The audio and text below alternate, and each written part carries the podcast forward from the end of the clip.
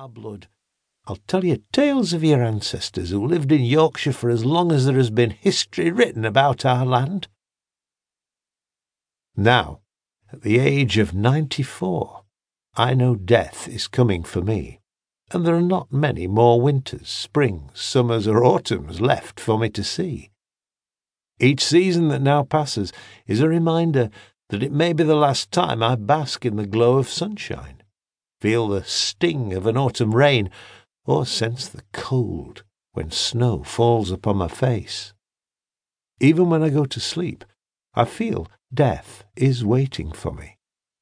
I see his visage in the corner of my dreams.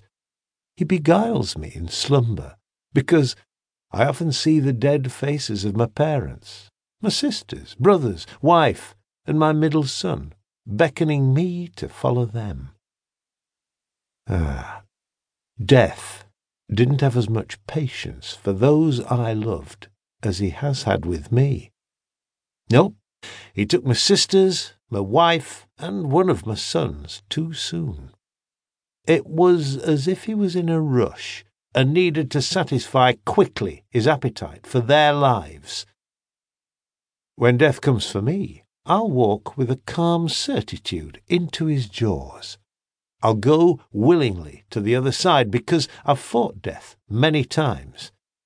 In fact, I've been battling and cheating death since my birth in the slums of Barnsley, where infant mortality was as deadly as it is for kids in many third world countries today.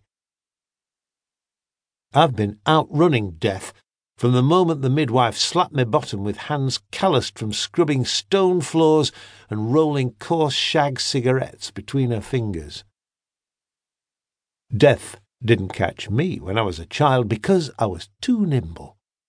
However, in the 1920s and the 1930s, he didn't have to run far to steal another child's life because systemic poverty had left millions of bairns in Britain susceptible to all manner of diseases or illness. Poverty and societal indifference could make one's time on this earth a brief, fleeting appearance if you were from the working class. Hell, I even beat death in the maelstrom of the Second World War when over 60 million lives were extinguished across the continents of this earth. Death came for all of those victims of war, as if those individuals were no more than flames on Captain Webb matchsticks being blown out on a drafty street. Snap, and the lives of millions were extinguished. It's hard to believe, but I walked away from the greatest letting of blood known to civilization without even a shaving nick when all of Europe was reduced to a charnel house because of the mad ambitions of dictators and demagogues. Today, when I see the politics of hate erupt up like diseased ooze from an infected boil across nations that once held firm to democracy, I cannot help but think of those long dead tyrants such as Hitler, Stalin, and Tojo, who set the world of my youth ablaze. Still, I survived those days, and when I exchanged my RAF blue serge uniform for a worker's smock and cap after the war, I survived life in the civilian world.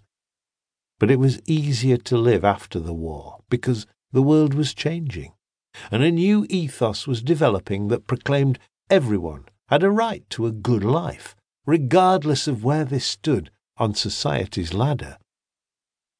Somehow, death didn't have as much determination to finish me off back then as he does now.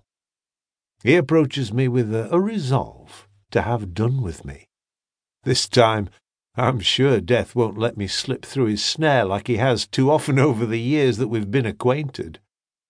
Now he stalks me in the same manner as a lion hunts wounded prey, with a slow ease because it knows that it can snatch me at any moment.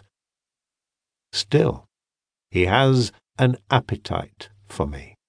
I feel him waiting for me in the shadows like a mugger waits in a ginnel for drunks after last orders. After so many years alive, I am.